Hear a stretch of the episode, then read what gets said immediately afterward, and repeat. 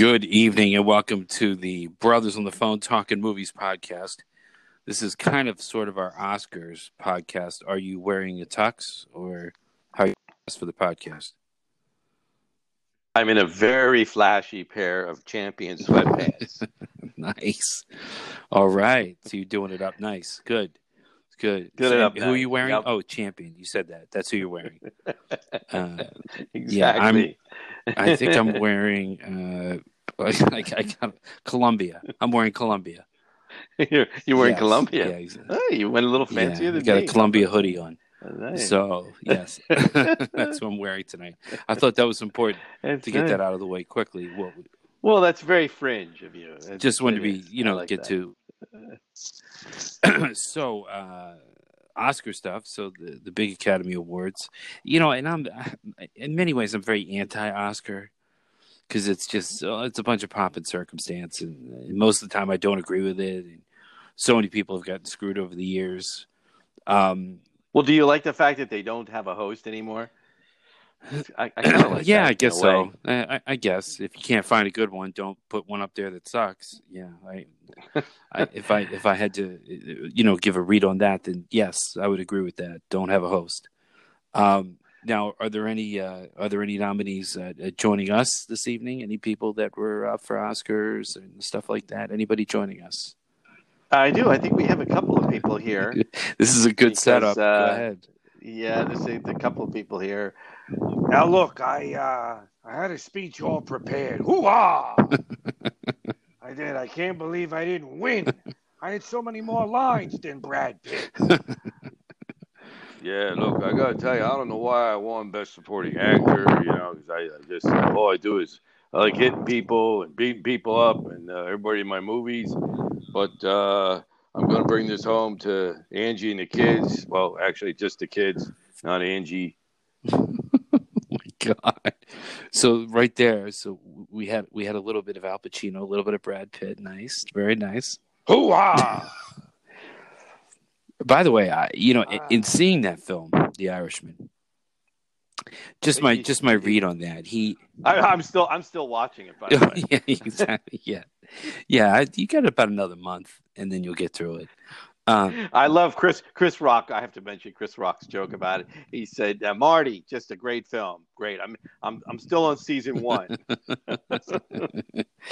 um, yeah, it could have been a lot shorter, but anyway, uh, you know, it, it's a good movie, and in, in some ways, it's very sad. It's you know, it's tough to see these guys, you know, get older, at least for part of the film, except when they get younger. Um, and you know, De Niro is solid, and Pesci is he's old, but he's good in it. He still has a a subtle charisma that he brings to the role. Yeah, I Pacino, eh, just didn't work for me. I I think he's the weak link in the film. I think he, I don't buy him for one minute as Jimmy Hoffa. It doesn't work for me.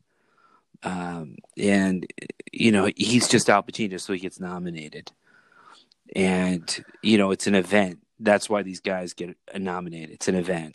And It's just, I mean, it's so cool to see Robert De Niro, Harvey Keitel, Al Pacino, Yeah. Joe Pesci. And Ray Romano, uh, there's uh, something in my nose. I don't know. He still sounds the same as uh, ah. yeah, right. I don't know. Yeah, yeah. No, I know. I I don't know. Like I said, Pacino just didn't work for me as Hoffa. I just wasn't feeling it. Didn't buy it. And know, I know he's lauded, and you know, so many great reviews and all of this. And I just said, yeah, just no. Uh, it doesn't take away that it's a good movie and it's an interesting story. Uh, it really is, and it's it's it's really about history. You know, so much of it. It's about the mid twentieth century. It's very interesting. See, see, you know, I mean, we're talking about this. Is it's over three hours, and the interesting thing is, if it was just in the movies, it wasn't on Yeah. Netflix. You'd have no choice if you were going to go. But you're going to you're to have to see it. You're going to sit there through the whole thing. So I think that's delayed me wanting to see it. Now, as far as Pacino and that character, I I've seen the trailer. I've, there's a couple of trailers that they have out, and for I don't know what it was. He, I never bought him as Jimmy Hoffa. And maybe when I see the film, a lot of times, you know, it takes 10 or 15 minutes and you're into the film and you're watching the performance and you buy that it's the character. I kind of felt that way when I saw Tom Hanks uh, as Mr. Rogers. It, first, I it was like you're listening to Woody and Tom Hanks, and then after a while, I just kind of relaxed into it and, and thought, okay, this is his interpretation of Mr. Rogers. But I really liked Jack Nicholson as Jimmy Hoffa in the movie Hoffa. I thought that he was great. The movie, I don't know, wasn't that wasn't phenomenal, but I just thought Jack was great. I I I, I didn't. you don't agree with me? No. You, you, you didn't like. no, you didn't like I film. I think there's.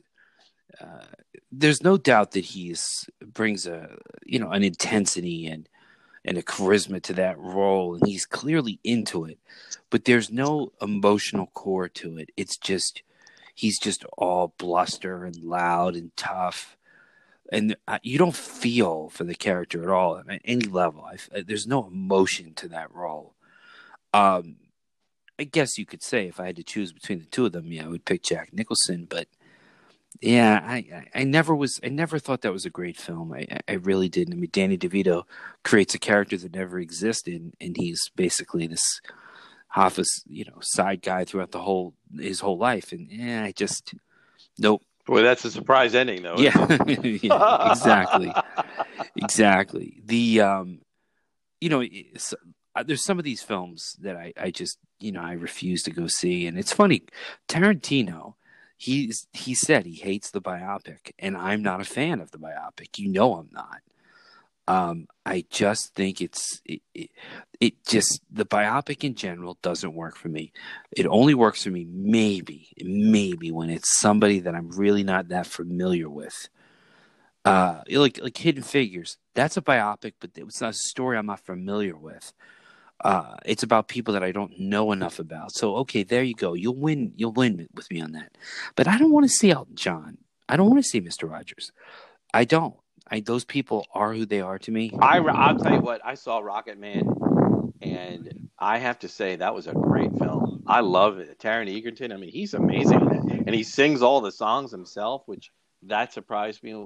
I mean, I knew that before I went there, but he's he's he's incredible in that role. And and you learn so much about Elton. So John's watch a documentary. I'd rather watch a real documentary. That's that's see that's my you know that's how I feel. The biopics for me are just I feel like they're easy way out. They're they're not fully credible to me. And when someone is so vivid in your in your imagination, who you know, you grew up with Mister Rogers, you grew up with Elton John, and someone playing them, it just seems hollow. It, it doesn't work for me. I'm All right, can, can I ask you a question? Let's get back for just a second to uh, um, the Irishman. Did you saw the whole film? I did see it. Yes, you did. So, do you, would you recommend it? I mean, yes, give it. yes. Is it as great as people say? I would not say it's great. I would say it's very good.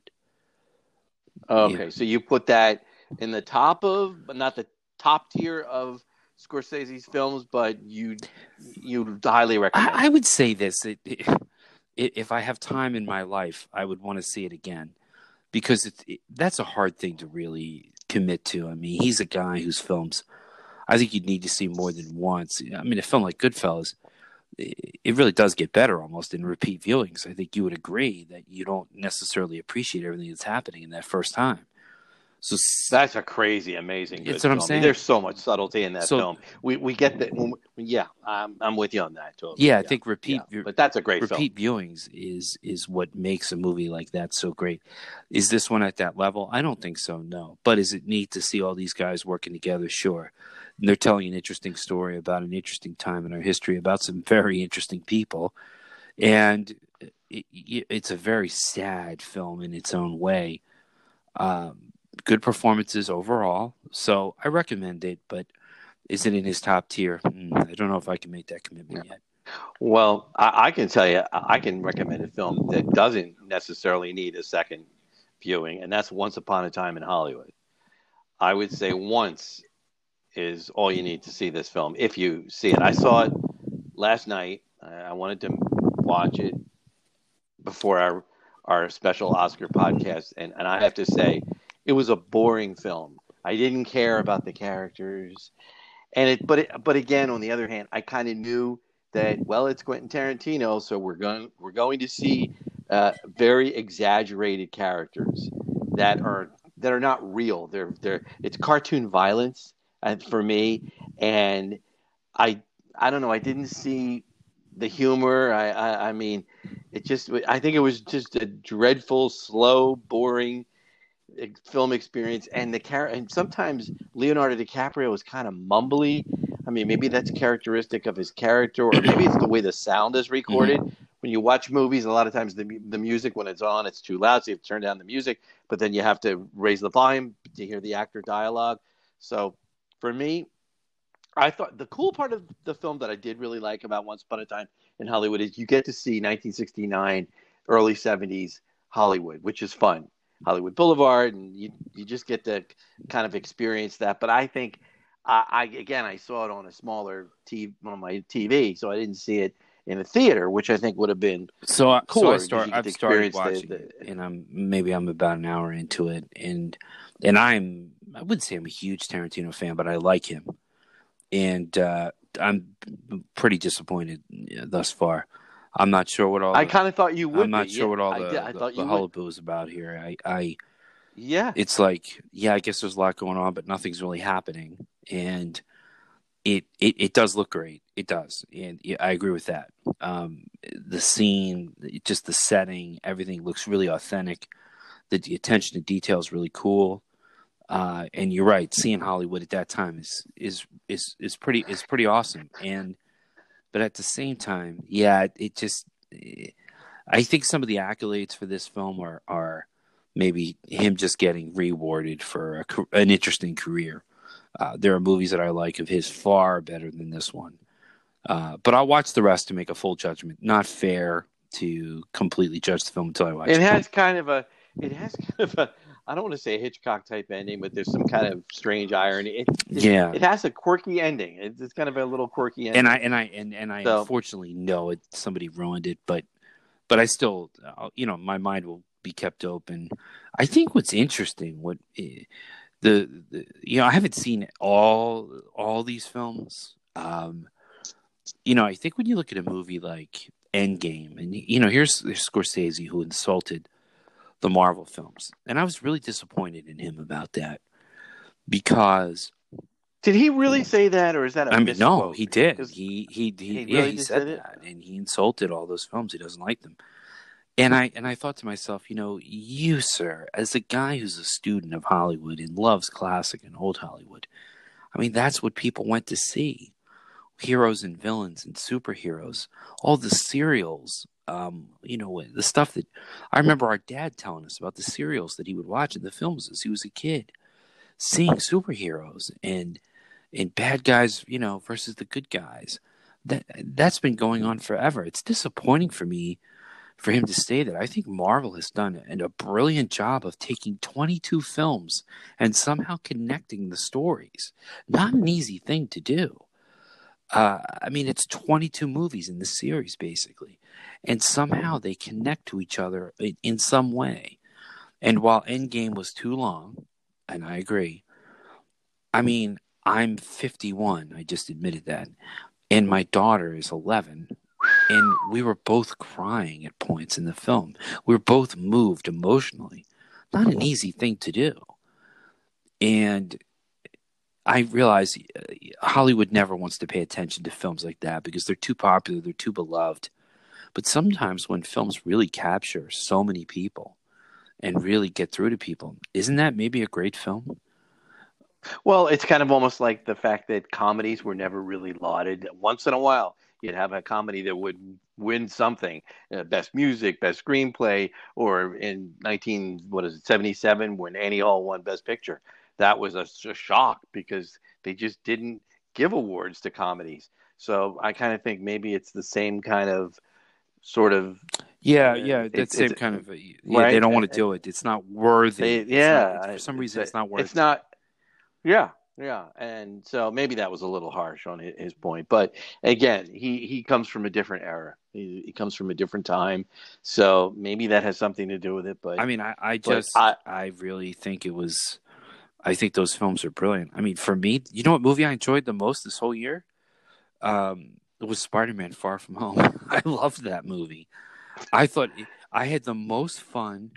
I didn't. I did not nod off for a half second, which is really the key to anything anymore in my life.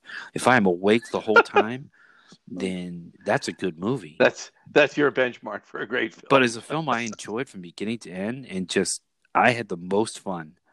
Well, those the new Spider-Man franchises are uh, well. It's, it's I guess you can say it's not even a full franchise yet. That that it's only the it's the second. I saw the first one and I loved it. I thought it was hilarious. Tom Holland is is just perfect Peter He. Parker. This is better. He's so Far cute. He's so far funny. better. That's better. Wow. And that was and it was funny and it yes. was and it was not like it wasn't trying to be funny. It just was kind of didn't take itself too seriously. So it's almost like they've reinvented their own superhero franchise. So I, I I'm kind of with you on that. I I I, I will see it.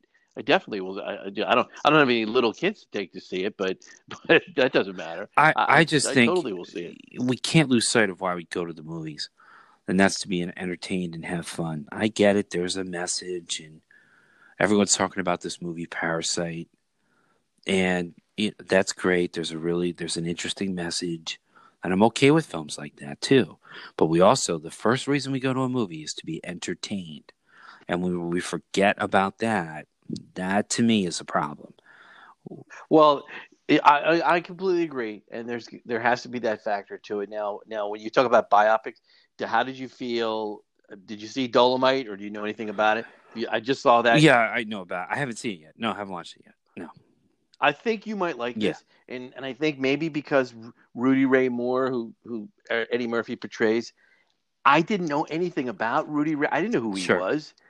I, I had not come across that, so that was kind of fun, and it was really interesting to see that and talk about recreating the time period of that era, the '70s. Wow, it was it was awesome. It was like a, Yeah. a combination of watching Shaft and uh, it was like three different and, and Blacula, and it was just the, the black exploitation films. It, it was there's some nice, really fun touches, and it was really interesting to see how comics of that era, where they had to play, that there was only certain places that they could play, and of course he was such an exaggerated character. So I that's kind of a yeah, I, I, would do. say it's a date. I would say it's not a date night film, but but it's a fun film to see. I would watch that because once But- again, like I know a little bit of Rudy Ray Moore, not a lot, uh, but he, he's not enough of a person who's so vivid in my imagination that it would be worth maybe seeing something like that. Um, you know what's impressive to me is a movie like Joker that does that well,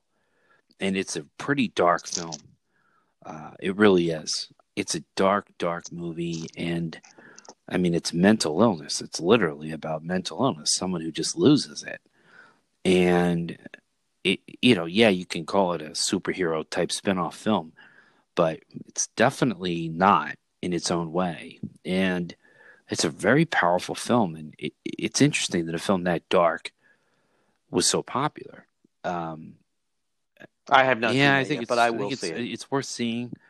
I You yes, it's not. There haven't been that many Yeah. films that I've seen in in that whole, in all the ones that have been you know so uh, praised, and that's an interesting film, and it fascinates me that it did as well as it did. I Wow. I, I, I'm.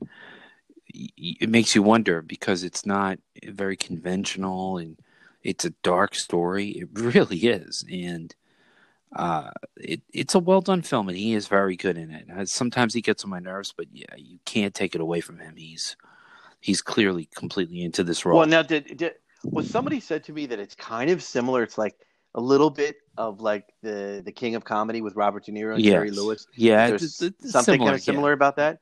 Okay. Yeah, yeah I- I'll I mean, I'll try to see it. It's it not less. On, I mean, that's more of that has some black comedy to it. This one isn't that funny. um, uh, but well, did you uh did you see uh versus Ferrari? I'm sorry. Say it again.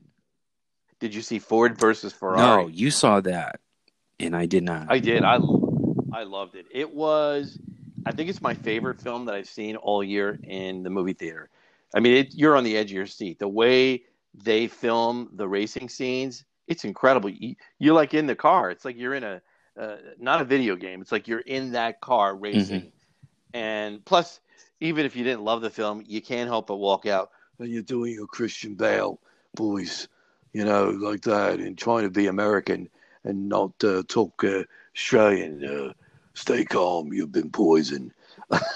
He, he's that. he's actually one of my least favorite actors, but that's okay. He, But you know what though? He is really Mhm. good in this film, and he he plays these these kind of tortured characters. But this was a this was great. Matt Damon is really fun in it. So I mean, there's a lot of action in it, and the relationship between the the two of them, it's really it's it's a great movie. I, I was super surprised. You also liked uh, Little Yeah. Women. You raved about that. Oh my god, I love Little Women, and I had never seen any uh, other adaptations. I think maybe a little bit of the one with Winona Ryder, but I liked it because it was it was an old timey dialogue. It was very accessible, and I think Greta Gerwig did a really Now, did you? did a really great Now, job. did you see it on your own? Because I'd question you if you went to see Little Women on your own. Uh, uh, no, okay, no, see, I did you were not. because I'd be scared if you were going to see a movie like that on your own. No. All right, okay. Uh, but I, I was I was pleasantly surprised. I, I loved it. I thought it was great, and and uh, I'm glad that it's part of the, the the nominees. I mean, there's some films that I that I think really should have been included in the list and Yeah. weren't.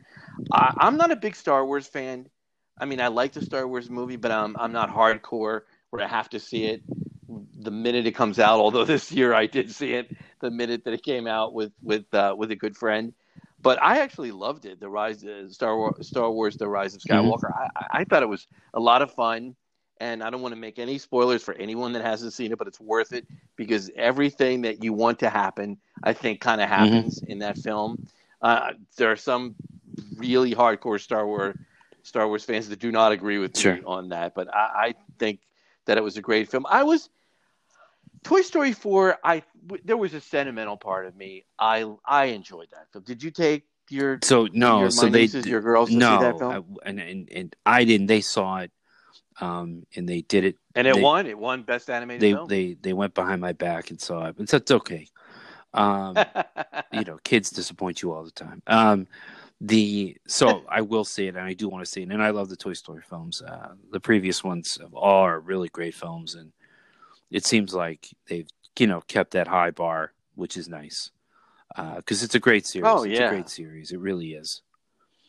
Yeah, I mean the first one, obviously for for me, we saw it. yeah, we I did with your it. kids. and it, and it was great. Yeah, it was mm-hmm. great. I mean, it it was it still has the it's like seeing Raiders of the Lost Ark. That that I just the impact of that first film.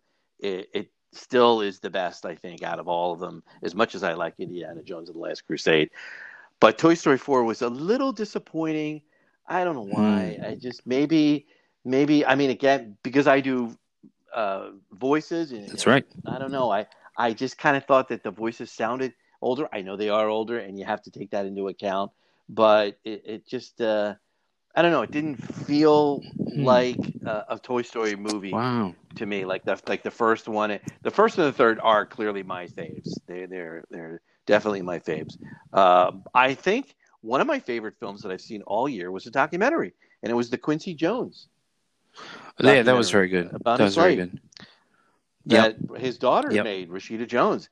Oh, this was amazing. I mean, like this was it was so much fun to watch. It's there's like three different acts of his life. There's there's early Quincy, and then the bebop era, and then there's there's the '60s and the '70s and Frank Sinatra, and then the Michael Jackson era. I mean, he he had three four acts in his life, and he's what is he 86 or Yeah, whatever? no, it's, it's I mean, it's amazing. it's amazing. It really is, and I I saw that too. uh, But with your recommendation, I really I, I, I enjoyed it. Uh, the documentary is really coming to its own, and uh, especially with Netflix. Um, I just watched one, Yeah. and everyone has been telling me you got to watch, you got to watch, you got to watch. it. So I watched. It's called "Don't F with Cats," and um, and I've really enjoyed it. I is a three part documentary series, and I loved it. It was great, and it it's an incredible story and i kind of remembered it a little bit and you you watch it and it's like a great detective story that hap- that unfolds in a very unique way and uh it i don't know if you could handle it i feel like you're you're pretty squeamish uh You know my thr you know my threshold of horror and gore yeah this is is- is- i would say there's, pretty. there's it's a slim. there's more they talk about more than what you actually see but the, the subject matter is very very intense but i mean it's basically about this guy who tortures uh, these cats and these cat people come together and they're like don't f with cats we're going to find you and he puts out these videos of him torturing cats. And This is your type and of they movie, they, sir. they start It this is. online group to try to figure out who this guy is, and so they can get him. And eventually, he turns to killing someone, a real person, and they eventually get him. And the police and everyone gets involved. Uh, but you realize these nerds behind the computers are finding more clues and doing a better job of being detectives than the actual Oh. detectives are because they're so focused on getting this guy. But I love but it. then there's a larger point that film makes, which is about did they feed into it and make it worse? He knew about the group that they had formed. He knew about all this. Was his want to be famous and be a celebrity? Did they feed into it and make him kill a person? And that's the question that the film asks, and you wonder. So, good, really good. Wow. There's been some great documentaries. I saw one on the Is it a popcorn film? That's what I want to know. um, I think it's a, Probably think it's not. anything. Anything you can get your hands I- on, I would eat it. Uh, you Wow. I mean, first of all, some of it you're watching it with your mouth open. You're like, "Oh my god, is this really happening?" And, uh, but anyway, yeah, no, it's great. uh, Great time for documentaries. Really is. Uh, so many good ones I've seen. Uh, and I and Netflix, I got to give them props. They do a they do a great job. They really do. They make some really fine documentaries. So I guess we should talk about there was a big loss. It's hard to say that terrible. someone suddenly passes away at 103. and I don't mean that in Wow. jest, but I guess it seems sudden. Uh, but yeah, Kirk Douglas, the legendary uh, Kirk Douglas, 103. Born in 1916. Incredible. Uh, just reading the bio. Now, I didn't really know this.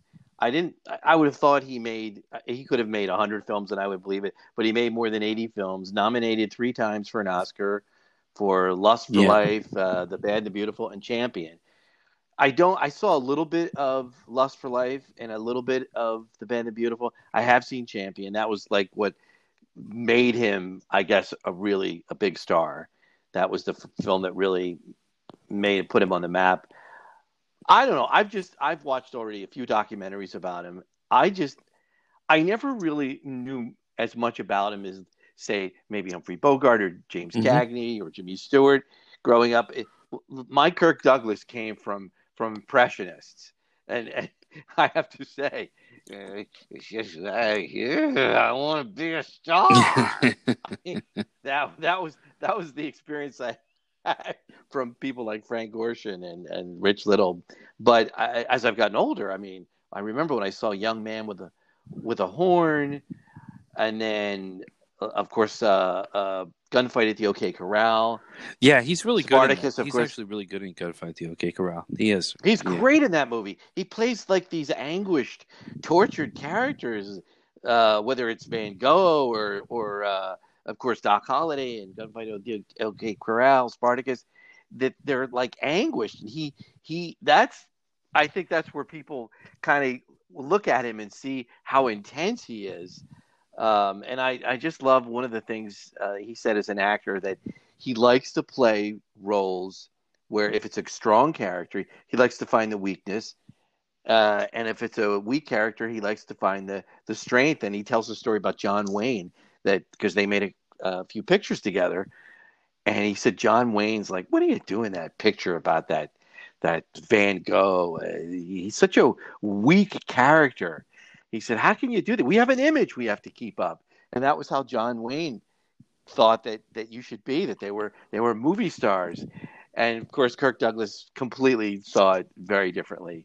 That he always wanted to find the chink in the armor for, for a really a good character to play. So I I, I I see both both of those places there because John Wayne was I mean he was incredible. It- Yeah, but so he he, just he wanted to present that image and keep that image and not deviate from it. And uh, it's funny. I think when he is at his best, his characters do show vulnerability, and whether that's in the Searchers um, or in True That Grit, was his favorite or film. True Grit, that was a, or uh, The Shootist, he has characters that show vulnerability in those films, Mhm. and that's that's interesting to me. My favorite Kirk Douglas performances, I have two that I love, and uh, I, I, they're probably not talked about as his greatest, um, but is is I think it's his second film as Whit in Out of the Past. I love him in that film, he uh, he plays a really seedy character and villainous, but plays it with such control, which is not something he's known for restraint and control. Uh, and he does in that, and he's really, really good in it. And him and Mitchum have a great interplay in that film. They really do. Their relationship. Well, he would often he, he would often say that he he had made a career of playing SOBs, and and so uh, he just he I love him in that role and, and it's an early role and you could see he had he had the star power then and I loved him in Seven Days in May. Love him in that movie. Once again, uh, works with a guy he's familiar with, Burt Lancaster. They play well together. Um, and it, it, what I like about that film is that Kirk Douglas has such respect for Burt Lancaster in the film, in their characters, and yet is so deeply disappointed in him and conveys it really well. And uh, yes, it's like a political thriller and all that stuff, but it's interesting to see these two guys who are these life soldiers and the respect and yet disappointment. And and Kirk just nails it, and I love that. well, it's kind of it, it's interesting you say that because that is kind of the relationship that that they both have in Wyatt Yeah, Earp and Doc sure. Holliday. They they kind of respect each other, but yet they're just not on the same page. Their characters, so I kind of wonder if that was they looked for that kind of thing in scripts. I don't know that kind of conflict. Yeah, yeah, maybe. I mean, interesting. i- It's uh, this is quite a loss in that. Yeah, it's not sad, I guess, in the sense that I mean, the guy lived an amazing life and had an amazing career, and gets to be 103. I mean, that's pretty incredible. But I think he really is kind of the last of that old Hollywood. I mean, I guess you could say Olivia De Havilland is still alive, and she certainly represents it to some degree. I don't want to take that away from her. She, she she does. She represents golden age of Hollywood, but he's the he's the last like maybe true matinee idol because he he was. he just had that he was never one of my favorites but i did like him and he had that movie star quality that movie star charisma that presence that not everyone has and Yeah, when you see him on film right away. yeah he's just there Um, he, he really is there Now, I, I think I think people have brought this out, and I think it's important to bring it out that when he made the movie Spartacus, he was really. Um, give me your tony curtis go ahead They Uh, I am Spartacus Antoninus. I, uh, with a lisp and a, from the Bronx. I am Spartacus. okay yeah, that. I, always enjoy that thank you It- thank you Well, it's like they, it's like did they sit around and say, now what we need here is we need a guy from the Bronx.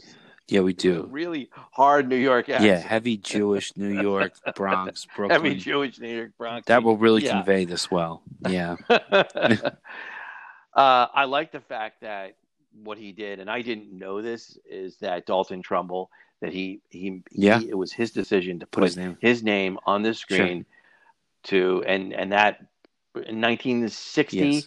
so that was maybe kind of the end of the blacklist and and because he did that it, they said it broke the blacklist Yeah, no, that's So- it's pretty interesting that uh, that he did take that stance and and did get some credit for that and duly noted. Well, yeah, pretty pretty big loss in the world of Hollywood, no doubt. Um, and he was one of the first he was one of the first people in Hollywood to produce his own films am I correct uh, Bryna Productions that was Yep. uh, named after Yep. his mother so I mean he, and I mean and look in the last probably 25 30 years he's known for being a philanthropist he's given millions away to charities he and his wife so no, no, Like it's, you it's said. an incredible life, incredible career, and uh, should be saluted justly. It really should be. Uh, you know, it, it's just he's just he really is the last of his kind, and it is kind of sad in that sense. But yeah, what a life, what a life. So, well, this was fun. Thank you. Uh,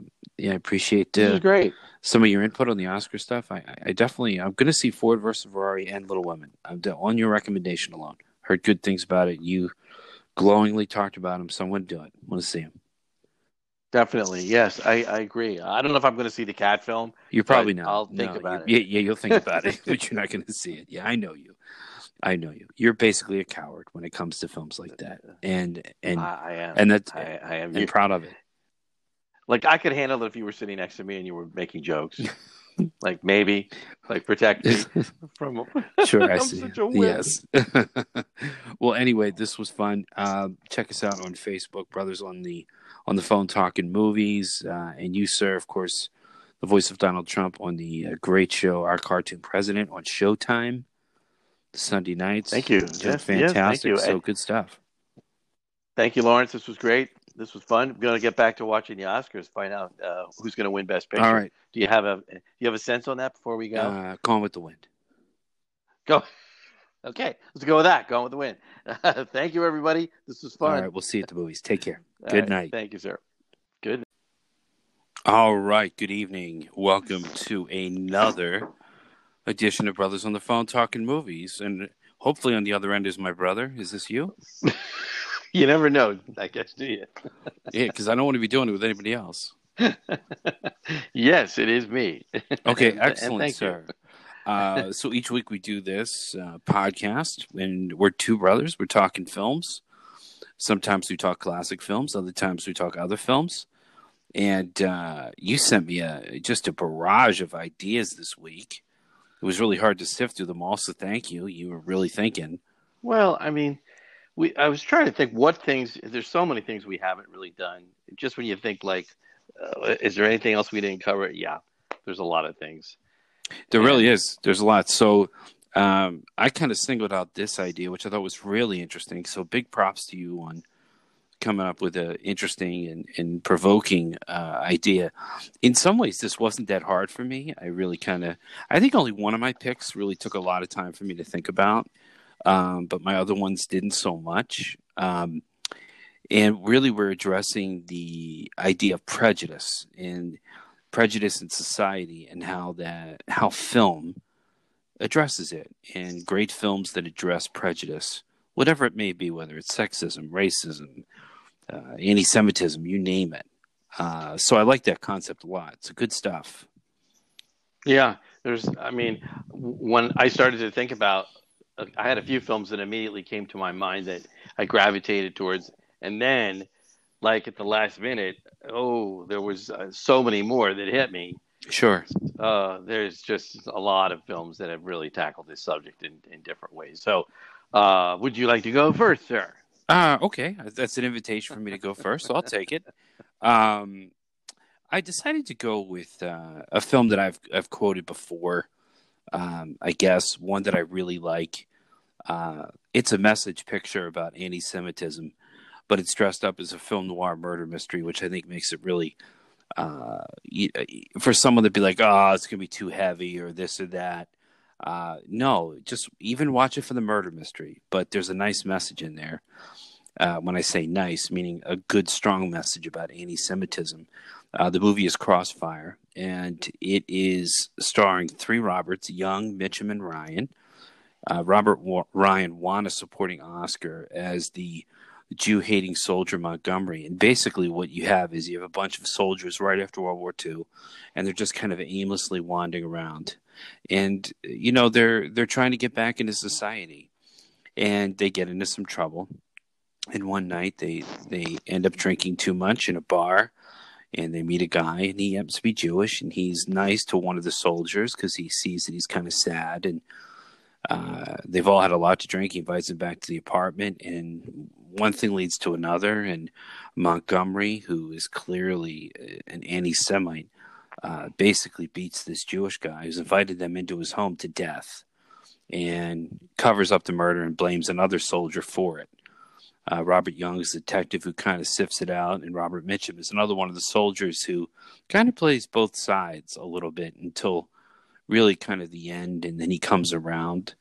Uh, it's really the first film to tackle anti-Semitism. It even beats um, Gentleman's Agreement, and I think to me, it's a better film than Gentleman's Agreement. I know Gentleman's Agreement against the props a little bit, but uh, I love that this movie tackles anti-Semitism and really does it uh, pretty in a very strong way. And it's based on a book, and in the book, it's actually um, homosexuality.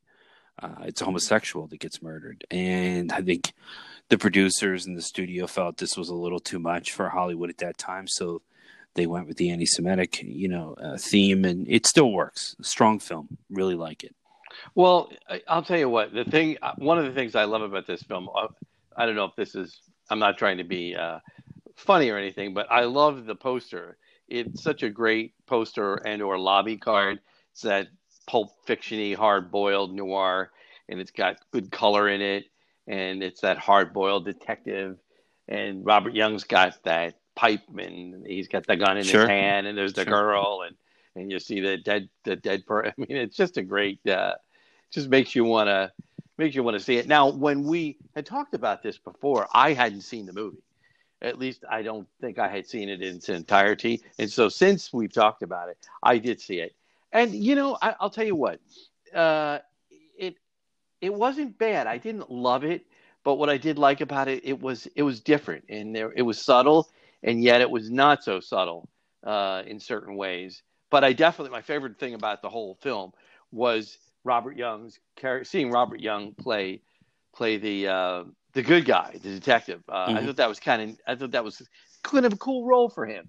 So uh, I liked it, but as far as anything else, I didn't think it was anywhere near as good as Gentleman's Agreement. I think Gentleman's Agreement is a much better film.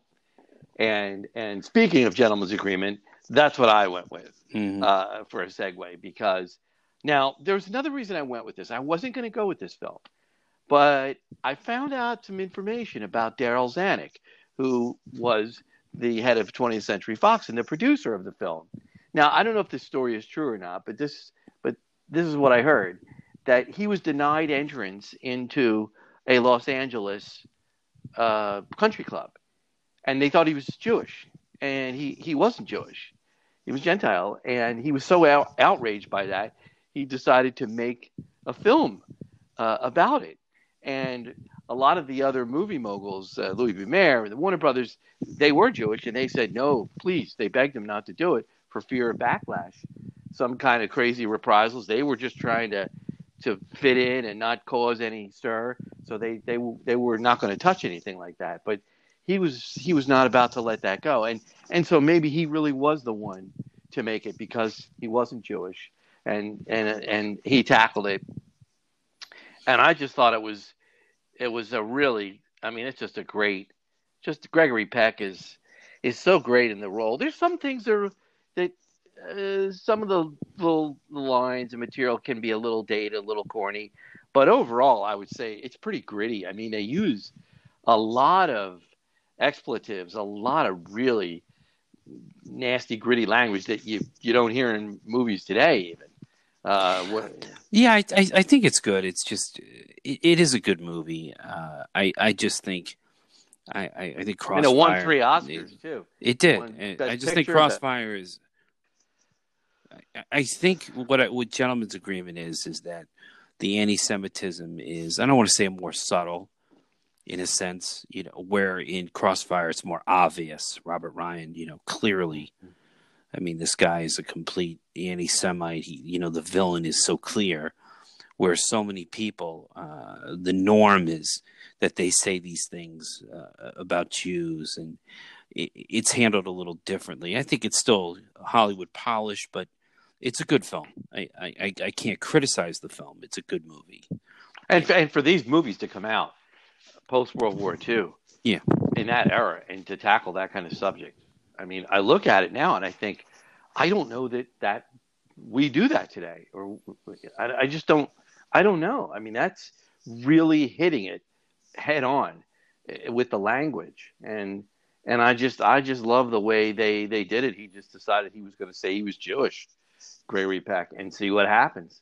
And so if, if people haven't seen it, I mean, I would say to see both uh, films because they tackle it differently, but I definitely favor a gentleman's agreement uh, overall. Um, Yeah, I think what I like is that uh, Crossfire does it in, you know, you know, I love noir, so the idea that it's a very dark, bleak noir, uh, in in a murder mystery, and yet there's a whole other message happening. com- really, there's another component. yeah. Yeah. I really like that. But to your point, both films and from 1947, uh, really competing for who kind of gets there first. Uh, so it's kind of interesting they both came out at the same time.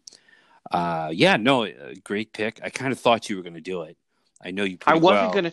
I really wasn't gonna pick that movie. until I heard that story about Darryl Zanuck. Yeah, it's interesting. whoa, that's like really, it's really interesting. Uh, so, um, yeah, it's so, that- funny that- that these guys were still denied. I mean, they basically, you know, I mean, uh, at that time, you know, so many uh, Jews were running Hollywood. Really, I mean, that was the only business they could get into was making pictures, and they became successful at it. So it's funny that they were still being denied uh, some of those things when they were some of the most successful people in the country.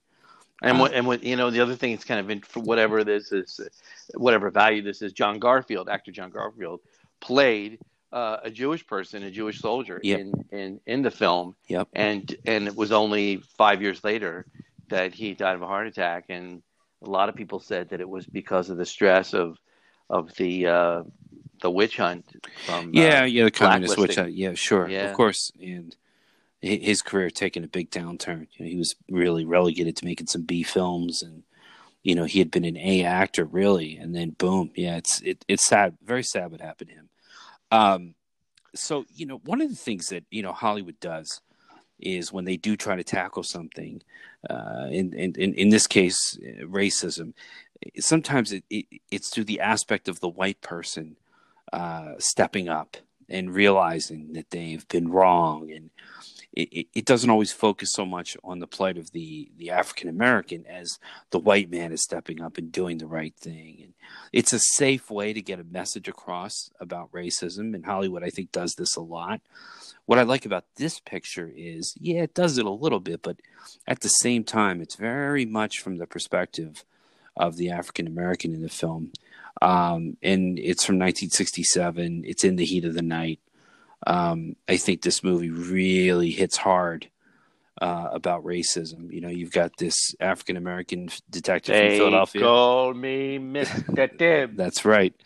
Seven days a week, 24 hours a day.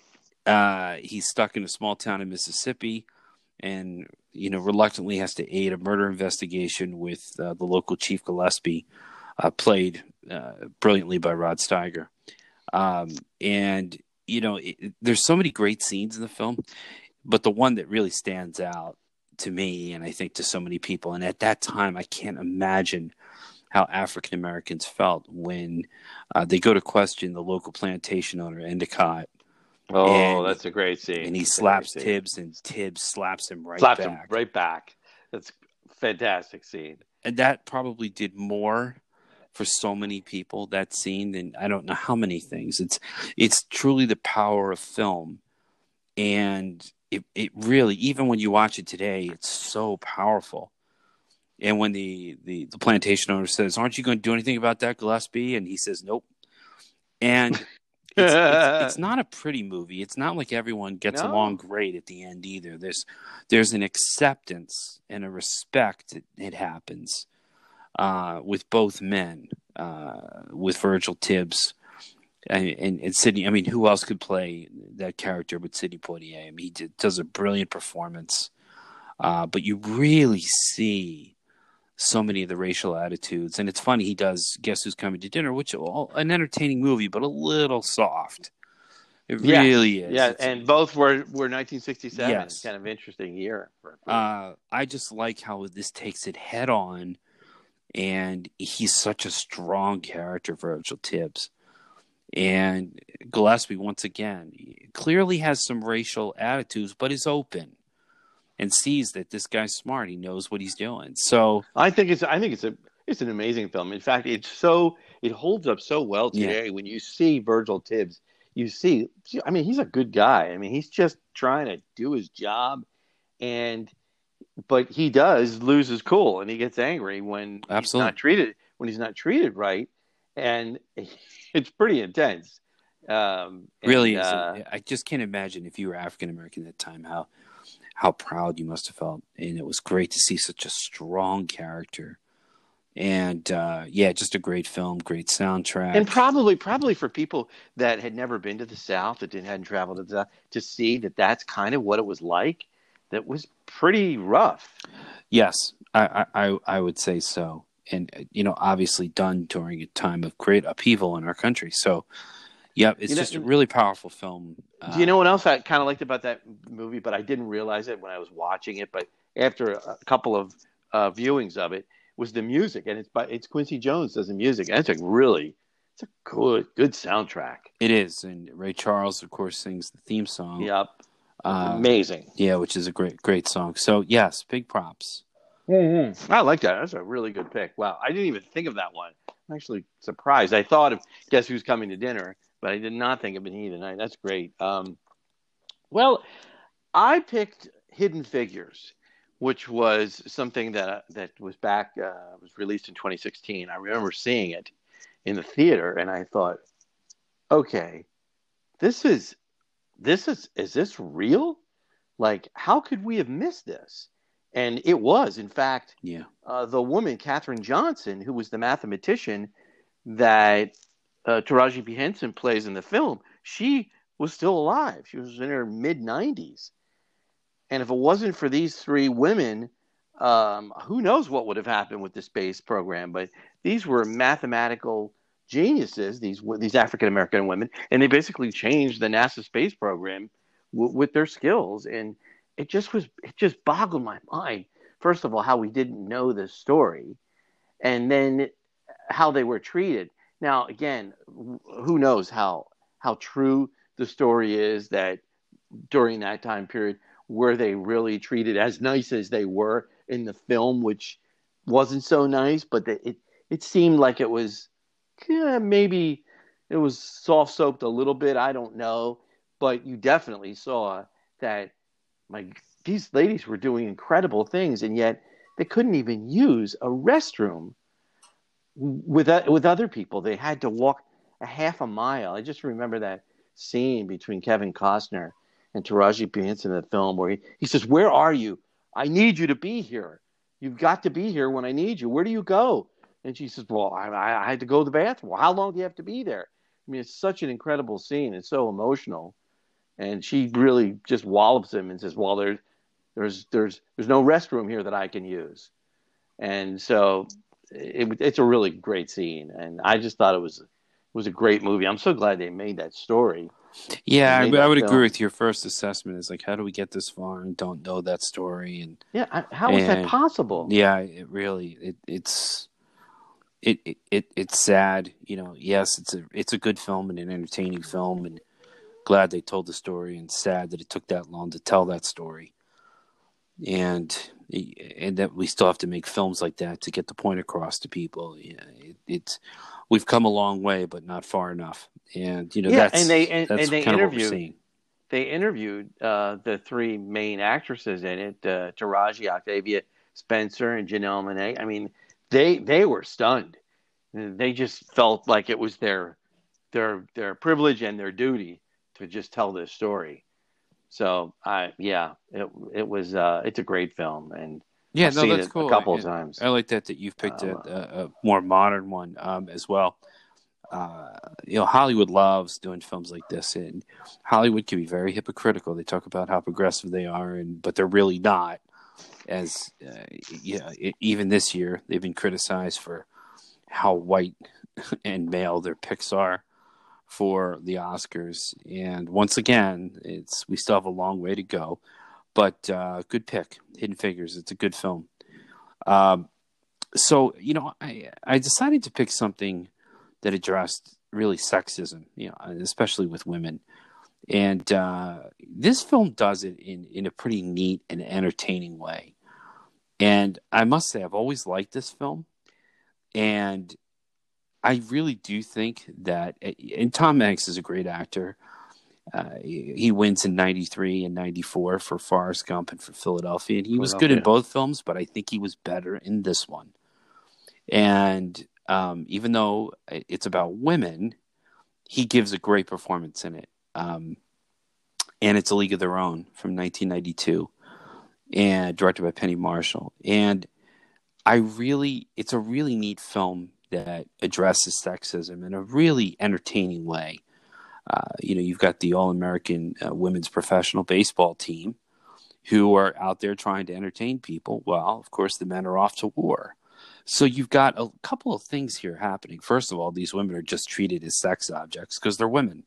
So you've got all the men hooting and hollering and whistling. Uh, so you get to see that side of things. But then also, you get to see the lack of respect that people have for them because well you can't be as good an athlete as a man so all these things are happening and yet these women of course prove themselves to be very talented athletes and i like how it flashes back as the women are being you know honored much later on in life and then you get to see their story um, like i said it's an entertaining film. It's funny. It's poignant at times. Uh, it takes place obviously during the war world war ii that is.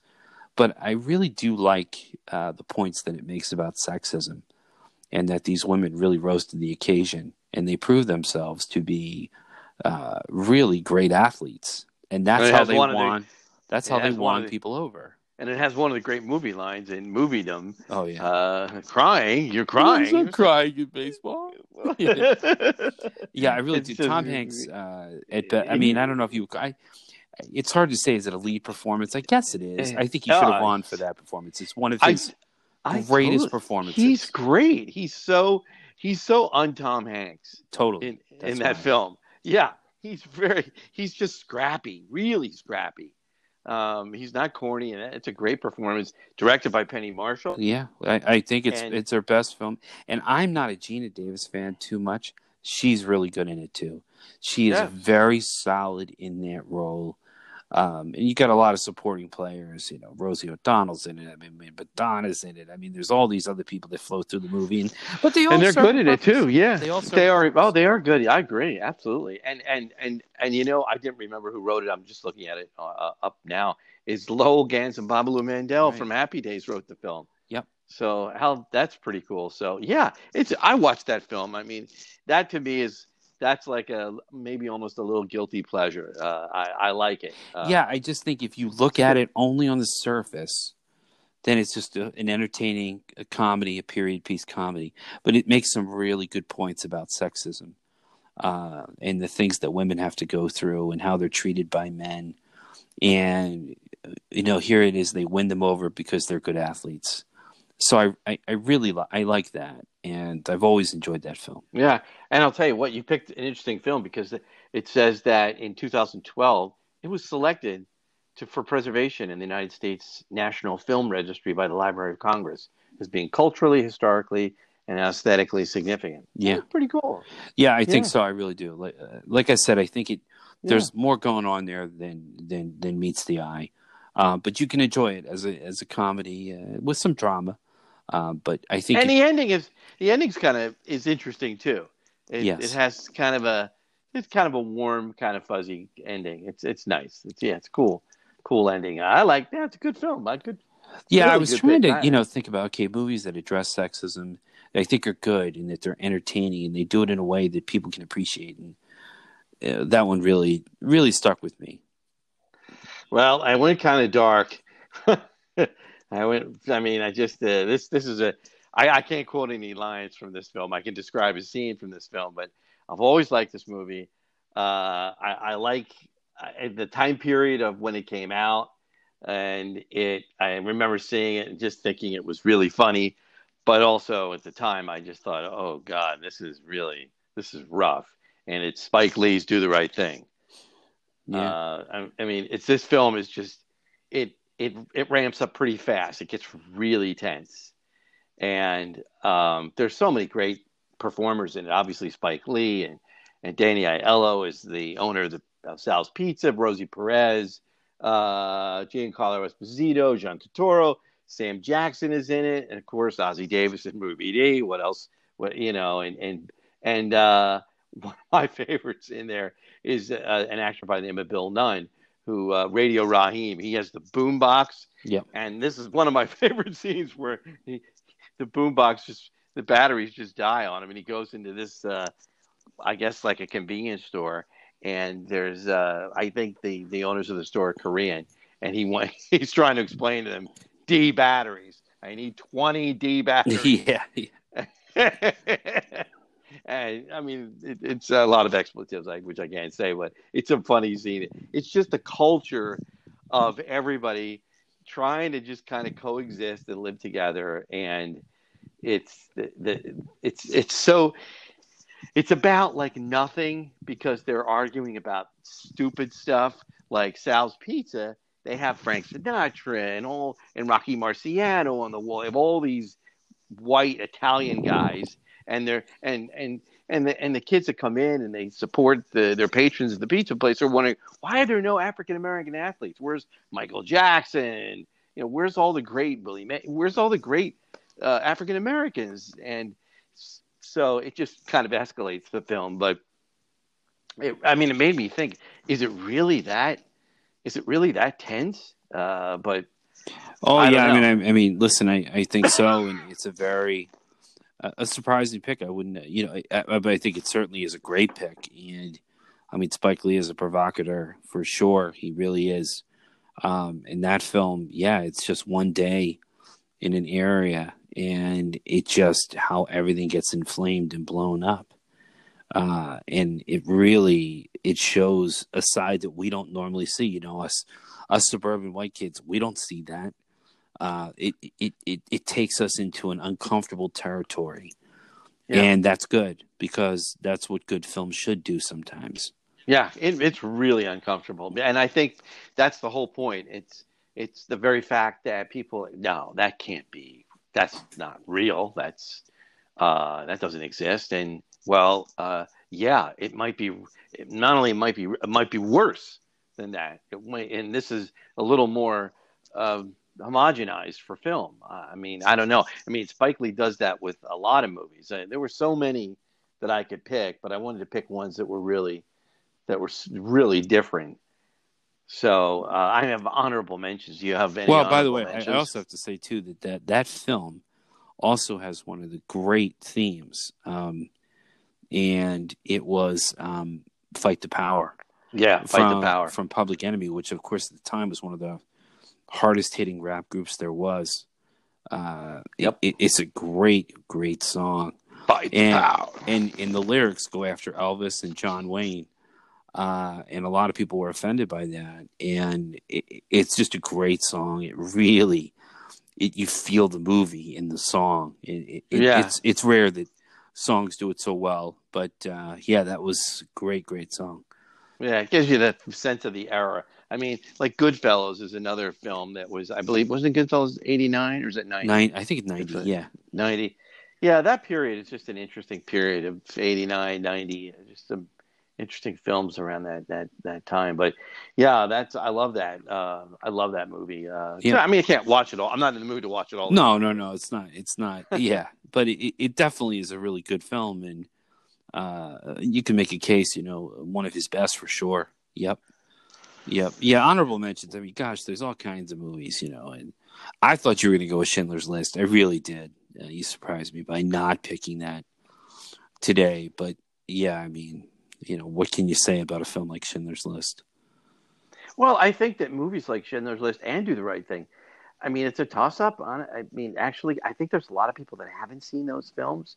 Absolutely. I mean, and and the, the cool thing about Schindler's List, it's about somebody that was an industrialist uh, during the time of the Third Reich, and even though he didn't necessarily say that he was a part of the Nazi Party, he still was a German industrialist, and that's the side that he was on. But yet he finds uh, redemption. I mean, it's like what a great character. And- yes. and his arc changes and, and he ends up being the savior so i think that was a way to sell that movie i mean the, the, one of the things i thought was great about that film is when steven spielberg had it made for television it was it was amazing he agreed to do it as long as it was commercial free Yeah. Yeah. so like the power of that and it made actually it did well at the box office not to mention he won best direct best director as well so Yeah. it I actually mean, it- did way better than people thought It's a landmark film. It really is. And yeah you know, eh, for us kids who are who were raised Jewish and we grew up in the, in, in, in synagogues and, and we were we saw a lot of these Holocaust films, uh, the real ones, real documentaries. But a lot of people weren't exposed to anything before Schindler's List. They just they heard about it, but they didn't know. It was an eye opener to so many people. Um, sad to say, it took so many years once again, but thankfully it was made. yeah i mean it's, it's what else do you have uh, on uh, your honorable mentions? Oh my God, there was so there's so many films. Uh, uh, I had um, I, I had uh, I did have Schindler's List. That was on there as an honorable mention. I, I had some other Spike Lee films. I thought, uh, um, uh, well, let me mention a film that I think, which I think I, I have talked about before. It's the uh, Denzel Washington film um, about Rubin Carter, Reuben Kincaid, the Hurricane. Hurricane, yeah. Yep. I just think that is that's a great story. Like, wow. I mean, I don't know why they only give it like one or two stars. Such a great film. I mean, you you you can't you have to finish that film. Then of course there's Remember the Titans. I mean, th- this is it's just a really cool uh, story about again it captures that that era and the spirit of the times in the 60s and 70s of that era and um, the casting in, in Remember the Titans is great, and they run it a lot. So uh, that's. But I think the Hurricane is one that's somehow that's overlooked, and it's a really cool story. It's a true story. So those Yeah. are those are a couple of my honorable mentions. Yeah, what well, you- like I said, I, I I put down, uh, you know, Schindler's List, and and I was like, yeah, I'm gonna I'm gonna add that to it, and and and I at first I thought, oh yeah, guess who's coming to dinner? I was like, yeah, that is good. It does tackle it. It's a bit soft, but it's still an entertaining film. You know, I think. no, that's a gr- it's a great film. I, mean, I, I think. Spe- Yeah, go ahead. Spencer Tracy is so I mean, he's so great in that film. And for that period of time, I mean, we're talking what, 52 years ago Yeah, and for it's not it's not corny. It, it's it's like the real it's real. I mean, it seems kind of absurd that the whole thing was about uh, a, a black man and a white woman that are going to get married, and they made just giant big deal out of it. But then it was a big Well, deal. of course, yeah, it's it's a huge deal. I think uh, Judgment at Nuremberg is a pretty powerful film too. and, Oh, that's uh, crazy. film. you- you- wow. it, it, obviously, you, you get to see a lot about the Nazis, but you really do see the brutality and, and, and you really get an understanding of it. But on a on a cerebral level, and yeah, it's a really powerful film too. Uh, it, it really is. Uh, so yeah, that's a good one. I did think of Judgment at Nuremberg, and that's it has an amazing cast. It does. Talk about, I mean, the cast is all over the place. yeah, really, you do. You do, and you have some people that give some cameos, and, and they're brilliant. You know, Judy Yeah. Garland and Montgomery Clift are are really great in smaller roles. Um, Marlene Dietrich is really good too in the film. Marlene Dietrich is great. Yeah. Is Gene Kelly in that too? I think is he in that? I kind of think No, no, I don't. Wait, No? no, no, no. Are you thinking of uh, so. Isn't he in that? Inherit the Wind? I think you're thinking of Inherit the Oh, Wind. I yeah, think. yeah. Um, but uh, yeah, just yeah, great, great movie. Very powerful. Once again, tackling. Richard Widmark is in that. I That's forgot. right. Yeah. Oh yeah, he's the. Uh, Dick Widmark, Maximilian Schell. Oh, Great. he is really, he's fantastic in that film. He was nominated for an Oscar. I think he may have won too. Mhm. Yeah, he's fantastic in that. So, yeah, there's there's a lot of films. This is an interesting subject. Uh, I might want to come back and revisit this too. I feel like I've missed some things. Yeah, there's. Oh, I do. I mean, as you're talking, I'm thinking of ones that that I that I didn't mention. So maybe we'll we'll we'll revisit this at another time because there's there's really a lot of good ones. Uh, yeah, And- you know, it, it occurred to me, and, and I'll end my thoughts on this that uh, Blazing Saddles is an interesting film because it laughs at racism and anti-Semitism. It, it, it, it pokes fun at it. Yes. And what does that mean? Because you can't make that movie today. People couldn't handle it. Um, but it laughs in the face of the silly uh, prejudices that we have. And I wish there was more of that sometimes. But right now, it's a pretty tough time. So I get it. But uh, I've always thought that that movie was made some pretty interesting points. Yeah, I mean, Mel Brooks said that if you laugh at Hitler, if you make fun of him, it, it discounts him. It discredits him. Exactly. Exactly. I love that. I love that. It's good. It's a good point. All right, we might have to re- revisit this again. This was good. We will, yeah. This There's there's good. some films for sure that we have not mentioned. Uh, thank you, no, good good choice, good pick. Yeah, you too. This Very was good, uh, bro. this was an enjoyable discussion. We almost sounded intelligent. Thank you. well, we don't want to get carried Yeah, away. right, right, right. yeah. Not to get carried away. Well, once again, check us out uh, on Facebook, Brothers on the Phone, talking movies. Uh, and thank you for listening to us. And uh, we'll see you next time. yes, sir. See you at the movies. Good evening. Good evening. Welcome uh, to another Brothers on the Phone talking movies. We are the brothers. Yes, we are. we are. are. talking movies. And this week we have a very special, you know, I hate saying topic, it's so cliched, but we have a theme this week that we're really excited to talk about. And can we say why we're talking about this? I think we can say why we're talking about it. This was your idea. I thought it was this was a lot of fun. I, I didn't think I would have this much fun with this. Well, the I think one of the main reasons is is that you know you're uh, you actually have a day job, and uh, one of your big day jobs is you are the voice of Donald Trump on our cartoon president uh, on Showtime, and you do an This is true. amazing job. And you, you guys obviously doing a whole other season because it's the big election cycle. And what Now, when you say amazing, that almost leads me to the word tremendous. Oh. you know, if you want to go there, Because- go yeah, go go for it. uh, um, it it's uh yeah uh we are in our third season actually uh, like I for a couple of reasons uh, at the very least yes and our show uh, debuts here a quick little plug on Sunday January 26th will be the start of the third season so hope everybody gets a chance to watch it um, it's it's funny and it's all real news yeah, that's right. Yes, no, it's it's a fun show. Uh, it really it is fun, and it takes a, a pretty comical look at things. And you do a great job as the president. You really do. It's it's just you are unbelievable. Knock it out of the park. I'm not just saying that. Well, thank you. Just as your you. brother. Um, but yeah, it's just a lot of fun, and uh, it's pretty cool that you're doing that. So this led us to this topic, which was well, now that we're in really the thick of the election cycle now, is our favorite political films. Uh, and some of those films that, you know, eh, may be obvious, and then some may not be so obvious. Uh, it, it's a pretty interesting kind of topic, political films. A lot of films, you know, uh, I think they embody journalism as well within politics.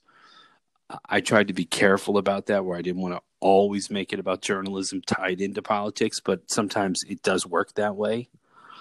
And uh, it's so funny. I was literally done my list, and then I thought of one. I was like, "Oh, you know what? I really like that film," and I, I ended up really thinking about it, going, "Yes, I saw that movie a couple of times." But anyway, I'll mention that later.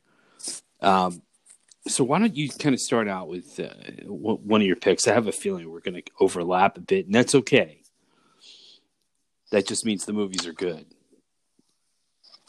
Well, uh, I, I guess I have about four or five with a few honorable mentions.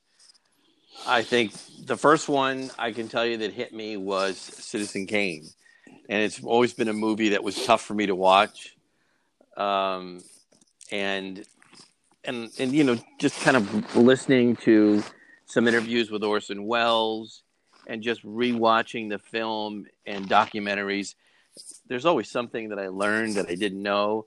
Um, I mean, I did did know that he made the film when he was 25, but I I heard him giving an interview saying that he took very very little money, almost no money for the film, because he wanted control. That was the thing that he wanted more than anything. So when the Daily Rushes came back, the studio they didn't mess with him. They just let him do what he wanted. So the script and the rewrites they were they were his to do as as he wanted. But as far as the film goes, wow, it, it just looking at the film today, I see it so differently than I did maybe years ago because I see so much. There's parallels that are happening in our world today. The character uh, that that Orson Welles portrays in the film is l- kind of loosely based on the publisher William Randolph Hearst or certain qualities that he has, but it, it's just fascinating to see his rise and his fall, and that he was a great guy in the beginning, an idealist, and wanted to change the world, and then eventually he became this kind of crazed, maniacal megalomaniac, and he ended up isolating himself. And just unfortunately that's where the movie just uh, you can see the, the the disintegration of a person's whole character. So I, I i thought that there were there were so many political themes and just the the the concept of again what you said about journalism bringing into play that that he got unfortunately he got involved in tabloid yellow journalism which uh, made me think of Roger Ailes, what ails mm-hmm. us, and and a lot of what's happening today with with with fake news. Yeah, I mean, it's or, it's, not fake. It's a, it's a, a great film. It, it is remarkable to think that at 25 he makes one of the most important films of all time. I mean, at 25, it's incredible. I don't even know yeah. what I was doing at 25. Nothing of any importance, really. Um, I, I, know what I was doing at 25, and I can't talk about it. Yeah, uh, in, on this podcast, it just was exactly, and it's remarkable to think that he was so far ahead, even at that point. Uh, and it is it's an it's an incredibly important film. I, you know, I thought about it. It didn't necessarily make my list, but I could never argue it. There's no argument to go against. And it's not an easy film and it's not an easy film to no. watch. I think what makes the film so interesting is the fact that it's maybe not so easy to watch. Those the cinematography, those camera angles, the fact that his world is getting smaller, and the and and where he lived was getting bigger, and he was getting smaller in a way. It, it just was unbelievable how they how they structured it. Uh, there's a there's a scene in the film where he's a little boy and his whole future is being decided at the beginning of the film and his father is in a little bit in the background not so prominent but his mother who's who's controlling the situation is in the in the front and it's just the symbolism in the film is incredible you mean you could probably see it a hundred times and realize how critical the the cinematography oh, was yeah. and and Orson and Orson Welles gave that cinematographer a credit. Gregg Toland, yeah. That was Gregg yeah. Toland, right? It was right on the screen, right underneath Orson Welles. He felt he was that critical to the film. Absolutely. So, um, it's yeah, I would see it again and again, but certainly I was more intrigued by by seeing it uh, this time. Um, once again, can't argue that pick. It's a a great film, and there is a lot of political themes, as you said, within it. Um, I went big on this one. You you don't mess around uh, with this one. Uh, it's JFK from Oliver Stone, 1991. I knew you were going to do it. I knew you were going there. I just knew it. Um, I knew it. it. It's just one of the most um, interesting films because it raises a lot of questions, whether you agree with it or not. It raises a lot of questions. After I saw it for the first time, I wanted to fly down to Dallas immediately and and start my own investigation uh, because I said, "Well, are you kidding me?" Uh, it's incredibly uh, manipulative. Uh, some say very one-sided. Uh, it tells a really neat story. It, it, has an incredible cast. People just keep cropping up in the movie. Uh, and of course, you have Kevin Costner, Joe Pesci, Donald Sutherland, Kevin Bacon, John Candy, Tommy Lee Jones, Gary Oldman, Sissy Spacek. It's, it just goes on and on.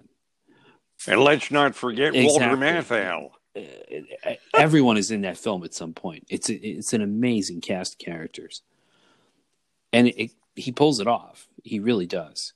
And I mean, what is it? Three hours, and it flies by. It just totally pulls you in. Well, it makes you want to know more. It makes you want to investigate more, and it makes you want to see every conspiracy film on JFK or surrounding the totally. assassination and his presidency that was ever out there. I mean, it sends you right back to the video store or wherever you get movies. It is it's insane. I love Donald Sutherland's uh, part yes. in that. He was he was just great in that. He was he was so so perfect. Uh, it so reminded me of someone else in another film, which we'll, we we may we may get to or not uh, in another political film. His type of character. But I remember seeing that film in New York City, and I remember going in and seeing like a two o'clock show, and it was. I, I think it was I don't remember what time of year it was, but I just remember when I came out when I went in, it was light, and when I came out, it was dark. yeah. and I had to get a lot of popcorn and a lot of candy, and it was it was just really Yeah, just Oliver Stone- Stop thinking about. it. Oliver Stone's made some great films. I, I don't think he'll ever really top that uh, for impact as well as really good filmmaking. He's made some good movies, but that film, The Impact, and so many people spoke out against it. And it really, Yeah. it really does just Which which which did him a service because it made more people Absolutely. curious, made more people want to see the film. Yeah, and an idea that a film like that grosses whatever I think two hundred million dollars. Uh, that's not necessarily a very commercial film in really any way. And the idea that that made two hundred million dollars back in 91, 92, whatever, it, it's it's remarkable. Uh, it- just an amazing film, and you know what? I'm I'm a huge fan of it. I don't necessarily watch it every year, but when I do get into it, I watch it. I love it. Uh, and it shows obviously really the sinister side of politics and what can what can happen or what could have happened. And one of the great mysteries of all time will remain Kennedy's assassination. And he raises a lot of interesting questions, whether you agree or not. But definitely one of the great political films of all time.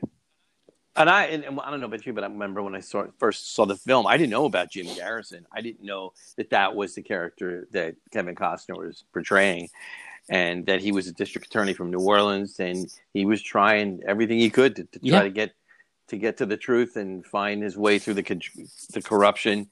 So I, that was kind of cool that we got to be exposed to to him, and that, that he had his his his name in the spotlight. Yeah, Um, no, and, and and Kevin Costner is really good in that role, and it was interesting to see that story, which we really weren't exposed to. Yeah, it's a good point. Good point. So, what else do you have? Yeah, that's a great pick. It That's is. I know-. I I, I love that. I I love that. I love that movie. I was gonna go with that. I, I, I went real old school, and I went back to 1939. Yeah. Just Mr. Smith Yep. Goes to Washington just had its 80th anniversary this past year. I've always loved that film. Uh, I think, I mean, I don't know. Frank Capra just uh, he hit the he hits a note in me, which is um, yes, there's a lot of corruption. The whole film is uh, about one one lone young senator, Jimmy Stewart, who tries to fight his way through the political graft and and uh, even loses his voice in the film, which I think you know actors gain weight for films and lose weight for films. Jimmy Stewart, there's no question he lost his voice in this film uh, with the filibuster, which uh, I I mean his to me he should have won an Academy Award for for that. Well, role. that's why I He believe was- he won in the following year for Philadelphia Story. for the story. I think they we did talk a- about that. Yeah, I, I see. I don't know. Uh, Robert Donat wins that year, and it's a great performance. I, I, I Goodbye, Mr. Chips, but certainly Jimmy Stewart gives an an unbelievable performance. Yeah, he's just really he's just so incredible, and it's not dated. He, he's not corny. We've often said that actors like Jimmy Stewart, even John Wayne and Humphrey Bogart, there's something about these guys that we we can kind of relate to, but yet we can't. They're larger than life, but they're not corny. They they somehow hold the test of time. And the film is 80 years old, and it just I, that film just gives me hope that there's just somebody that's just willing to just say no i am i'm not gonna i'm mad as hell and i'm not gonna take it anymore and and that's kind of what he does and he's young and naive and so anybody that needs inspiration to get away from the current political climate to do the right thing i, I have to say mr smith goes to washington um, that's that's my pick i, I can't see that uh, enough It's just- yeah, it's a good movie. me hope. I've, I've just it's never fallen into one of my favorites, and um, I'm one of those people. Uh, Frank Capra to me is like a Stanley Kubrick.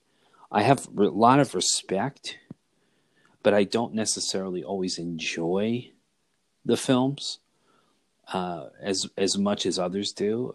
I certainly respect that he was trying to. There's been people that have they were critical of Capra. People thought he was a socialist, and that there were hidden agendas that he had in his movies. And I mean, I don't know if he was I or think not, he's but more right wing. Honestly, if I really look at it, yeah, I kind of I think on the conservative a little side. bit. If I, if, uh, but but that being said, I when you look at his films and the and the big ones, it happened one night, and Mr. Smith goes to Washington, Mr. Deeds goes to town. Uh, Yeah, there's always these messages in these films, and I I don't know. I've just not. It's not something that I always want to watch, but I respect it. It certainly tackled something that a lot of people weren't tackling, and I give him credit for that. And it is a great performance, and a lot of good performances in that film. Not to mention, it was nominated for 11 Academy Awards. I mean, that's. I don't know how that would hold up by today's standards. Uh, who knows? But it's definitely on the AFI list of uh, the great 100 Rains movies. very good in it too. He is. He is. He's he's great. He plays such a great antagonist He really in that does, film. yeah. He's- he- Um, so so what do you got? I've, this one, this should be no surprise to you. And once again, like you just said, sometimes these films take on greater meaning as time goes on. And I think this film really does take on greater meaning as time goes on. Uh, it, it's painful in a sense when you look at it today and you go, wow, uh, this is incredible. Um, Drum roll, please. and it's the candidate. Yes, that's on my Yes. list. You snuck into my bedroom. I've always I've always liked this film. It's my favorite Robert Redford performance. I think it's the best performance he's ever given, and that's you know that's saying a lot. He's a good actor, and he's just so believable as that character of Bill McKay. And Peter Boyle is great as this political strategist who finds him, and they're looking for somebody young and idealistic to take on. And I know you love the name Crocker Jarmon Crocker Jarmon. uh, the Love it. popular senator, and he's got that Kennedy esque look. Robert uh, Redford does. He's young, he's handsome, good ideas, and you know what's really interesting about this film is it's very manipulative in a very subtle way. It plays kind of like a pseudo documentary. I think you would agree with that. It it feels that way and I think that adds credibility to the film. It almost seems real at times, like very real. Some of the shots are kind of off, you know, off camera. They're they're odd shots, and it definitely plays like a pseudo documentary.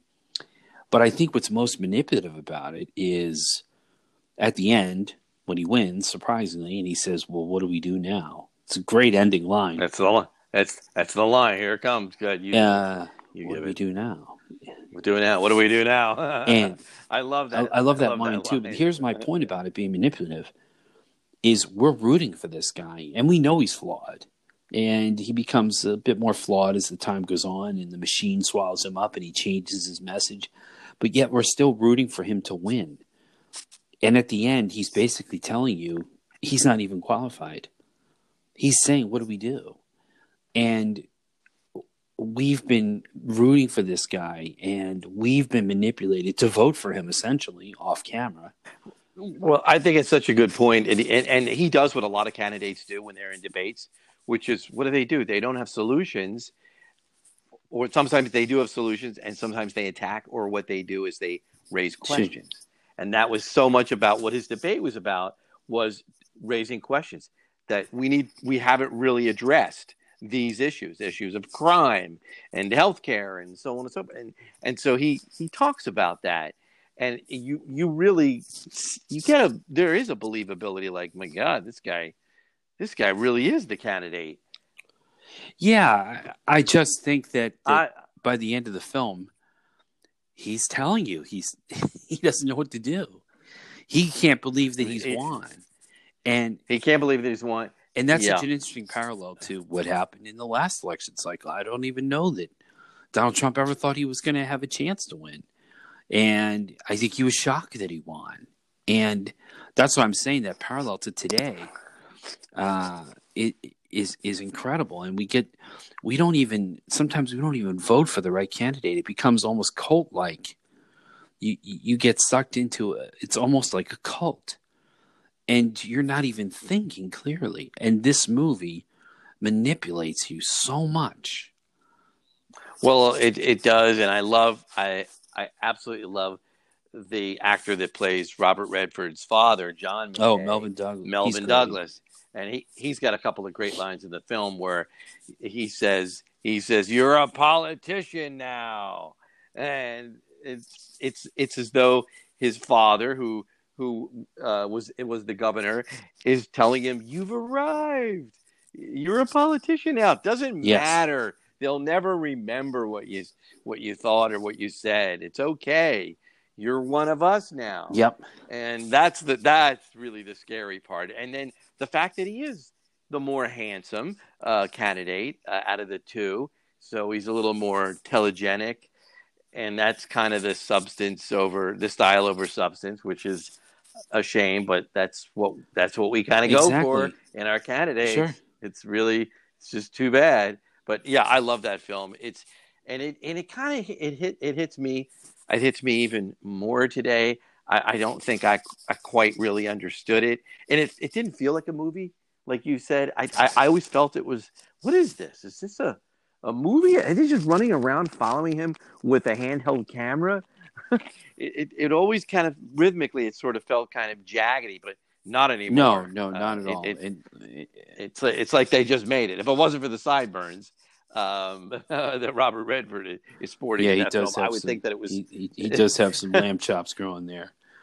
Yeah, and they even make uh, reference that the sideburns got to go. you got to lose. Yeah, no, I, the pseudo documentary style plays really well, uh, and, and it almost keeps it uh, uh, more current. You know, I like that. Um, yeah, it's a great film, and I think it just gets better with age. I really do. It, it makes great points, and you don't even realize you're being manipulated as much as you are until the end of the film. Yeah, I don't think this film actually gets No, due, Lawrence. I think I think people should see this. I think this got kind of lost a little bit. It's been under the radar. I I mentioned it to people, and they they had really what is that? Who who was in that? And so I think it's a great. I now I want to kind of see it again. You know, To- just- totally. Yeah, it's it's it's I I definitely anytime it's on, I watch it. Sometimes I'll put it on. Uh, it's just a great film. I'm assuming that we're going to Yeah. agree probably with their our with, with at least one more pick. I got one more kind of rogue one, but I'm assuming. I, I have I have I have two. I have my last two, but then I have one one honorable mention uh, for for certain. But but my uh, my runner up. This is the one. My runner up is All the President's Men, Mhm. which uh, might be my favorite film of the decade of the seventies, perhaps, and it certainly is one of my favorite films of Dustin Hoffman and Robert Redford. Uh, for those people that haven't seen it, um, again, I'm surprised that a lot of people haven't really seen this film. Uh, two journalists brought down the president of the United States with their investigative journalism. I think it's maybe the greatest political thriller film, not only because of the subject matter, but the way this film is shot, unlike, say, Citizen Kane, which might be a little more difficult to watch because it is black and white. The shots are extreme. This film is in color. And so there's so much symbolism in this film. I've never taken a film class, but if I if I did, I would imagine that this film would be studied just for the, the, the sheer look of the film because so many of the things that are happening that are clandestine happen in the dark and when things come out into the light and Nixon is exposed and the administration exposed the the actual film gets brighter and we see more light in the film. So it's just a fascinating film for me to see. The casting is in, unbelievable in that film. We've talked about it before. Robert Redford and Dustin Hoffman, or Carl Bernstein and Bob Woodward, Jason Robards. Um, it plays the the editor Ben Bradlee, uh, yeah. of, And he the won- Washington, Washington Post. He won, he won an Academy and Award he, for that. and he Yeah. won an he won Academy Award. Jack Warden Yeah. is in that. Marty Balsam Yeah. is in that. Uh, and then of course Hal Holbrook plays the informant. I mean, just a, deep throat. It's incredible. I just I, I can't see this film enough, and I'm such a documentary junkie on this that when they when actually they came. I think it was maybe a couple of years ago, and Redford and Dustin Hoffman and I think a few other people were discussing it. So I just I can't recommend it. It's maybe my favorite film about uh, politics and just just how we view things and as the public and and and just sort of I, and even then I I remember when the film came out I was only 16 but it, I remember it was it was in a way it was a shock. And because we didn't have social media like we have today we don't know what's news. Is is what what is the news? Is it Fox News MSNBC is it CNN is it our cartoon president Stephen Colbert is it the is it I, who, what's the news today where do you find the news so I, I don't even know how that film would be received today Yeah, I mean, I it makes my top top pick. It, I, I knew we would kind of overlap on that. It is just a fantastic film. Uh, if you don't even like politics, just watch it. It's a good thriller, and you'll be caught up. It's a detective story, uh, which is really, I think, adds to the film as well too. It makes it easy to watch because of that. Two guys just trying to find some answers, and people don't want them to find the answers, and that's great. And it um, it shows journalism at its best, and journalism certainly needs more of that in, in today's world um, because it is very skewed and it is eh, very one sided at times on both ends of the spectrum. And these were guys that were just trying to write a story. And the acting is incredible. The movie is paced incredibly well. Uh, all the people that are in it, like you said, it's just filled with great actors, big and small. And yeah, it's one of the best films of the 70s and certainly probably my favorite political film. So I am with you on that. You, you, uh, you, there's just nothing to say. was that that made your li- Oh, yeah, it was my- it was my- part of your It was my top one. I had one other one that I enjoyed. Uh, it's hard to find ones that are fun or, or funny or, but I, I always enjoyed the movie Dave. That's a fun film. Oh, Dave! Dave was an honorable mention of mine. I love that film. That's a great film. I, I, I really, it, it is. And, and I think it's another film that doesn't get its due. Uh, I would recommend more people seeing it. Kevin Kline is great in the film.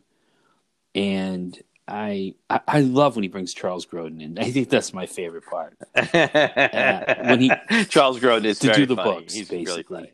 funny. A- Yes. And I love that whole thing. And it's just, yeah, it, it's it's it has its moments. It can be heavy at times, but it, there's also some really fun, light moments in it. And definitely just an honorable mention. It it it, it shows politics, but from another side. And I like that. Oh, absolutely. It's a very human story. No one gets mauled. There's no machine guns. There's no hacking up. It's just it's kind of a fun if you want something that's kind of middle of the road uh, to just to get you think a little bit. And uh, uh, Sigourney Yes. Weaver's actually really good in she it is. too. Uh, yeah, she, is. She really is. And I, yeah, it's it's a good film, and and I, I really do recommend it. I I've seen it. I don't know, maybe three or four times. I always enjoy it when I see it. A really good story, good acting, and it, it even though it's about big things, it feels small and intimate. And I think that's it. Basically, takes the presidency and makes it a little bit more intimate. And Yeah. that's that's really neat, and I like that about that film. So that was kind of like my honorable Wow. mention. Uh, that was kind of my you- one that didn't necessarily make my top three, but I've always liked that film. That's I never in a million years knew you liked I that do. film. That hit me. Uh, wow, that you really you, you nailed me with that. It was great. Uh, well, I have to say my my top pick is the Manchurian Candidate, Mm-hmm. the original one in 1962, not not the uh, more Mhm. recent one with with uh, Denzel Washington and uh, Meryl Streep. I, I I like this film more now than ever. I don't know why I had trouble watching the film early on. Maybe because I thought it, it just it seemed I didn't know what I was watching at times, and it because it, it it's a, so much about uh, the brainwashing that had happened to this American Korean Korean war uh, soldier, and it but it's it the performances are so incredible. They're so convincing. Laurence Harvey, who who plays Raymond. Uh, yeah. uh, yes, he is scary as Mm-hmm. an assassin, and a, and but the most frightening person of all is not the assassin, is the one pulling the strings, and that's Angela Lansbury, who's the who's the teapot Yep. Yep. Yeah. in in Disney films. I mean, she is really wow. She is crazy, controlling. Uh, she's amazing in that film. Oh, it is. So It's I love this She's planned because- out this whole this whole assassination. Planned it all out. It's it's it's incredible. It really is. Yeah, it, it's uh, it's it. I don't know. I think it's worth it to see it now because of un, of the unrest that's happening. The when the movie came out, it was uh, right in the middle of the Cold War, and we're now sort of contemplating in our own country: Do we are we really running our country? Is the United States is are, are, is there someone else that maybe pulling the strings? Uh, uh, are the Russians? Uh, I mean, uh, are they in any way involved in the decision making that's happening? Are they listening in to our conversations? And this movie touches on uh, all of these themes. You know, so And- supposedly and- Sinatra was the one that pulled it. He had the power to do that because the movie was banned for many years. and No one could see it, and I think it was it became available again in the early '90s. Um, that's when I saw it. Yeah. and I don't, and, and- and it was pulled. Uh, Well, it's strange. It's strange because the film was made in '62. A year later, President Yes. Kennedy was assassinated in in a somewhat similar uh, Right. manner. Uh, so I don't know. Maybe that had something to do with it. And Yeah, the, Um, the, the movie I think didn't. It it just wasn't available for for release for so many years. I so a lot of people missed it. I would like it to kind of see. It's not something to be proud of if you're uh, if you're anybody that had anything to do with the United States government. Um, it's it's pretty sloppy uh, if if something like that really did happen, and it's certainly really believable. There's nothing about it that is so far fetched that this couldn't happen. Oh yeah, absolutely, and it, and it, and I'm sure it has happened on maybe somewhat of a smaller or different scale. Uh, I, I I think we we would have to almost say, uh, yeah, it has, and that's really the scary thing, and that you're right, and that it can happen, and it could still happen today. Uh, I I did enjoy the remake too, uh, with uh, Denzel Washington. I thought it was a good remake. I really did. Yeah, I mean, it kind of makes me think that they'll do another. They could even do another remake where instead of it being mind control, it's about cyber warfare, which is what where I think the parallel is. So I, I think it's really worth. Yeah, It's really worth seeing. Both of them, are, I think, are worth seeing. Yeah, I mean, it's a great film, highly disturbing, great performances. Uh, you can see why it shocked people at the time. I'm sure people were just when it first came out. No wonder they pulled it because I'm sure people were just devastated because they had no clue. Um, I had almost added "Good Night, Good Luck" to my uh, but I thought it maybe leaned a little too much on journalism. But I do think it was interesting because it's about Edward R. Murrow, uh, you know, Senator Joe McCarthy. So I kind of waffled on that one, and I've always loved. I do like that film a lot, and I always liked the point that it made. Um, but I felt that it leaned maybe too heavily on the journalism side of things, so I, I kind of backed off of it. that film's definitely worth seeing. That's a good. It film. is a good. I, I, it is a good film. I, I didn't even I didn't even think of that film. In fact, I, I when I made the list up, that was not on my film, but I did think of Dave. When you, but I also thought of Argo, and that was after I made the list Sure. and made my picks. I love that film that Ben Affleck uh, directed. yeah, I was. I and even it's- thought of um, Wag the Dog. I mean, that's too. a I, the Wag the Dog is definitely an honorable mention. It's a fun That film. I definitely thought it's a fun film, and talk about the concept of distraction. Whoa, both Argo and Wag the Yeah. Dog. That's what we're dealing with now. At least, with, like people think that's the Sure. case. But I, I was on. I, was- I lit, my heart was pounding when I saw Argo. I knew the whole time it was a true story. And what was really cool is President President Jimmy Carter saw the film and actually said, "There's a few liberties here and there, but it's for the most part." he said that it was pretty much the way it was. And so I thought, whoa, that made it even scarier. Now I, I want to see it again. I haven't I haven't seen it since it really very first yeah, came out. me either. No, it was, and it was a good film. I agree.